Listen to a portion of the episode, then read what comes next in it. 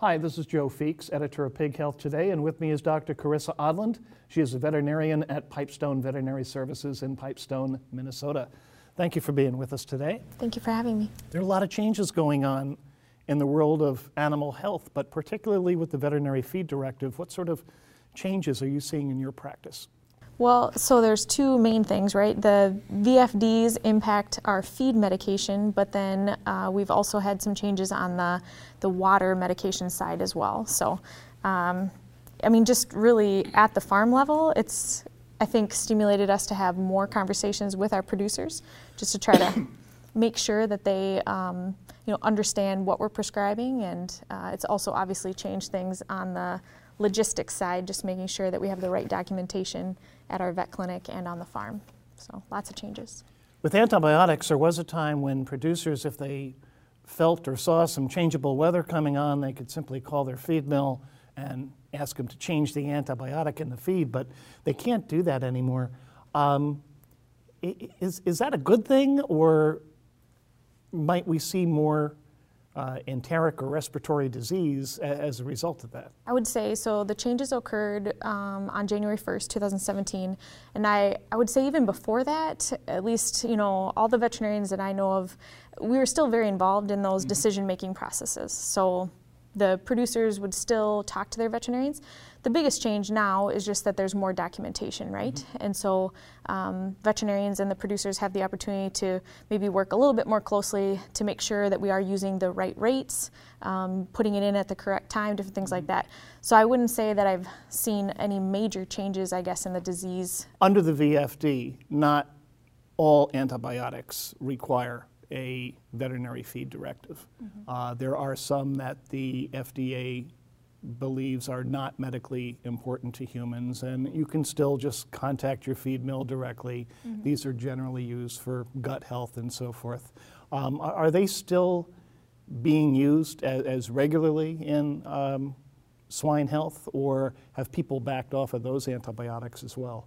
No, I wouldn't say that there has been a significant change, uh, at least from my perspective, on the use of those non-medically important. Um, you know, if anything, I think that the the FDA, uh, you know, they are encouraging us actually to try to move maybe more towards the non-medically important products, mm-hmm. uh, assuming obviously that they're going to be effective and that it's for the right reasons and still um, judicious. What's been the biggest challenge with the VFD? You mentioned paperwork, but people get used to that in time. What are some of the big questions that you're still getting from producers or some of the issues you might still be seeing in the field that might border on noncompliance? Uh, I think some of the biggest challenges still are just making sure um, that everyone along the or involved in the process knows uh, you know the order of things that need to happen so just making sure that the producer understands the feed mill does need the VFD before they can get mm-hmm. the feed right so if it's later in the week and they feel like they've talked to the veterinarian and there's a health issue um, you can't be waiting until the last minute to be getting the paperwork just making sure that everybody in the process um, understands what needs to happen. Has um, response time been an issue? Because obviously there are additional hurdles that you have to jump over. Uh, you have to get the VFD from the veterinarian, it's got to go to the feed mill, and then the producer needs a copy and so forth. You know, it used to be you could get these medications pretty quickly. Mm-hmm. Has the industry found a way to work around that, or is there a delay of maybe a day or two before you can get those medications that the swine, that the pigs need? So I think at least in our region, we really tried to promote that these changes were going to be happening, and we explained that ahead of time, right? So we kind of tried to get out in front of it and say, okay, we really need to be discussing as your veterinarian and the farmers. We need we need to be talking about this ahead of time to make sure um, that if you are going to need medication, or if we think we're going to need medication, that we have a plan and we're prepared ahead of time um, so that that doesn't happen. Now, at the Leman Conference, you chaired a session specifically about managing antibiotics in the VFD era. Mm-hmm. Um, what did you learn? Yeah, so the session we talked specifically, I would say more on antibiotic resistance, right? And so um, we learned from Dr. Davies on you know some of the specific bacteria and the specific genes that they've been finding, um, and he kind of tried to help us understand the importance of finding those genes, and that um, it may seem like it is really really scary, but we need to dig uh, a little bit deeper into the facts and make sure we understand what having those genes really means. Um, and then Dr. Amanda Beaudoin, she spoke a little bit on um, the One Health initiative, which is so critical just in terms of um, how the human, animal, and the environment interaction plays a role in, you know, myself as a veterinarian when I'm working with a farmer, the fact that we can impact that whole circle.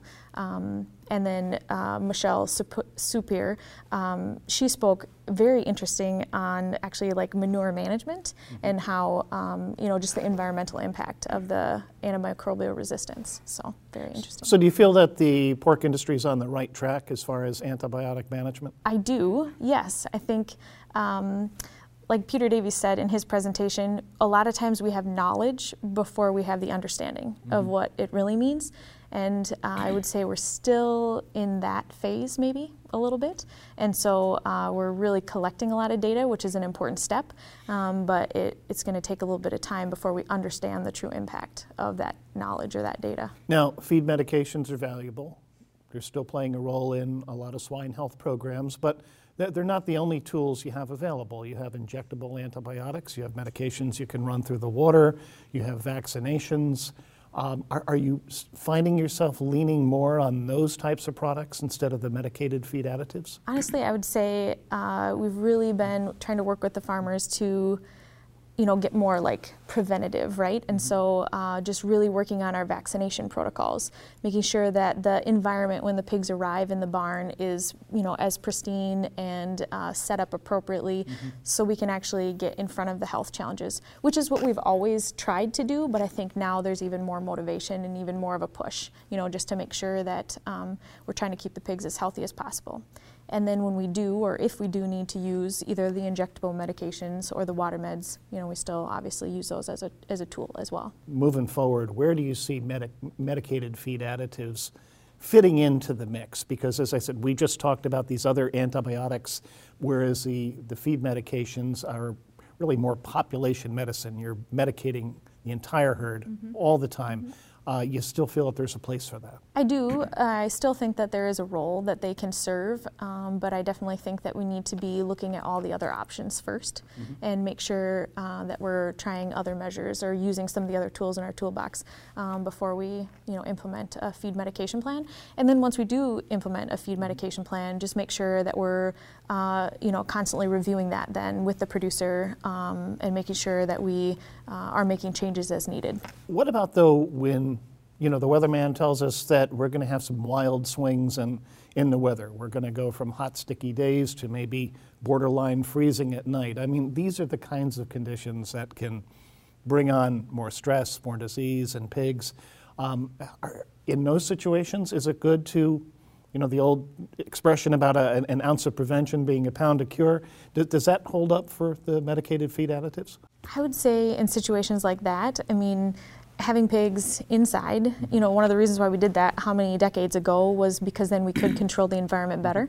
And so just making sure that uh, the producer understands how to control the environment mm-hmm. and try to keep the pigs as comfortable as possible. Uh, should help us be able to reduce the use of those antibiotics in that type of a situation. Mm-hmm. And then, uh, you know, just maybe cl- more closely monitoring and be, being able to use like the individual treatments instead of having to treat the whole population. Now, I know FDA said that they were going to be uh, pretty nice about this during their first year. They were really putting more emphasis on education, not on handing out fines or penalties or whatever. What are you seeing in the field? Yeah, I don't think they said they were going to be nice about it. I think they said the education part, which is what I have seen, mm-hmm. is that they definitely are trying to help educate. Now, obviously, everybody interprets the rules a little bit differently, maybe, mm-hmm. and so we've been um, learning a lot. And I imagine the feed companies can be a tremendous resource because they're being inspected by FDA all the time, where it's perhaps newer for them to knock on a veterinarian's door or a producer's and say, let, let us see your VFD file. Yeah, and well, and actually ahead of time, before January 1st, we actually had two.